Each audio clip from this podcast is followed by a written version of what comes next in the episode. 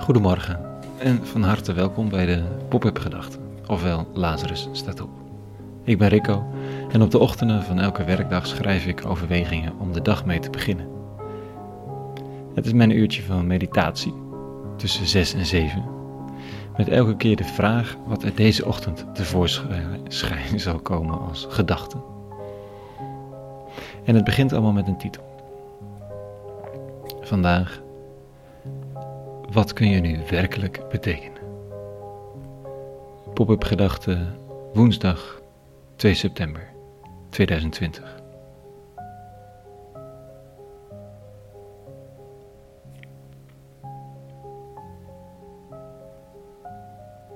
Je praat wel tegen de ander over wat slim is om te doen en wat niet. Je geeft feedback, kritiek, schreeuwt, huilt, slaat met de deuren of neemt juist eindeloos en uitgebreid geduldig de, de tijd.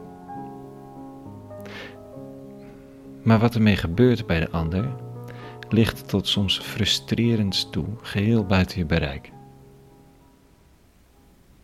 Andersom ook, hè? De een kan iets zinnigs zeggen en het raakt je, het verandert je. Er vallen de schellen van je ogen.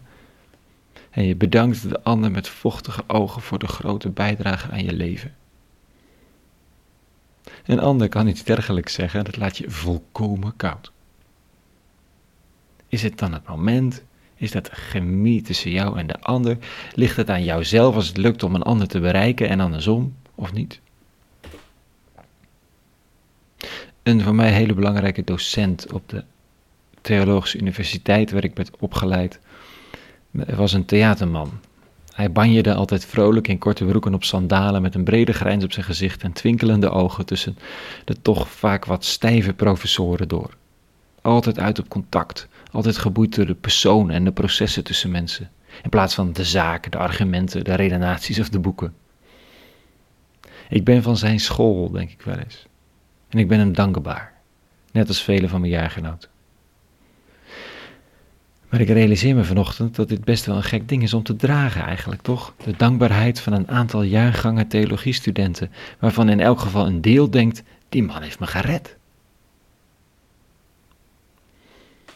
De tekst van vanochtend biedt een uitweg, een ander perspectief. Waar dankbaarheid een plek vindt en waar schoolvorming geen nieuwe verdeeldheid hoeft op te leveren van verschillende kampen. Van nou ik ben van de school van die en die. En nou, ik ben meer van die en die. Van die, serieus, is een eikel zeg. Je bent toch niet van zijn richting? Paulus komt met een voorstel. Dit staat er vanochtend. Als de een zegt, ik ben van Paulus. En de ander, ik ben van Apollos.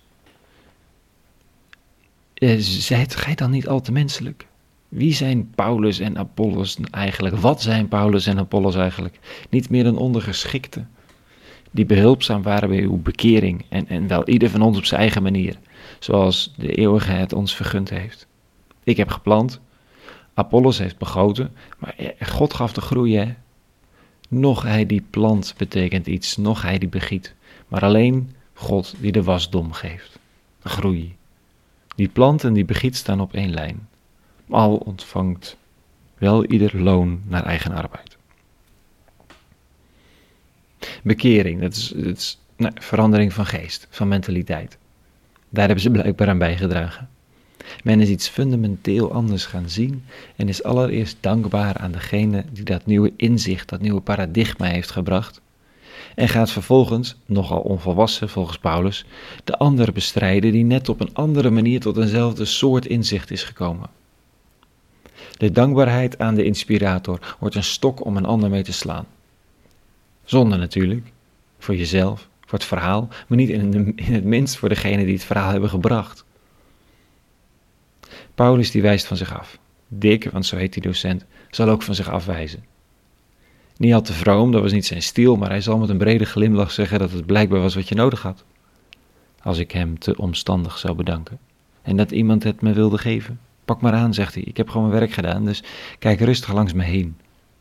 Er zit misschien wel iets achter wat jou op het oog heeft. Beste theoloog in wording, Rico Voorberg. Iets anders wat jou iets gunde en je hebt het via mij dan gekregen. Maar was ik het niet dan voor mij een ander, hè? De eeuwige is niet voor één gat te vangen. of iets landt bij een ander is niet aan mij. Ik kan mijn uiterste best doen om werkelijk contact te zoeken, om te luisteren, te leren, mezelf te kennen en te onderzoeken, wijsheid te vergaren. Maar wat er bij de ander gebeurt ligt buiten mijn bereik. Daar is een andere, grotere geest aan het werk.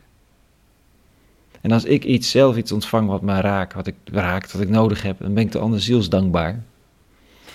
En ik leer ondertussen van Paulus de ander ook als een middel zien in de hand van iets groters, iets hogers. God, zou Paulus zeggen, die blijkbaar me iets wilde toevertrouwen. Dankbaar zijn, niet afhankelijk. Niemand uitroepen tot nieuwe Messias. Mijn inspirator niet maken tot een vlag om achteraan te marcheren tegen de ander. Gewoon dankbaar. Tot zover vanochtend. Een hele goede woensdag gewenst. Meer pop-up gedachten te vinden op lazarusstatop.nl. Oh, en natuurlijk op Spotify en, de, alle podcast channels onder Lazarus. Vrede gewenst vandaag.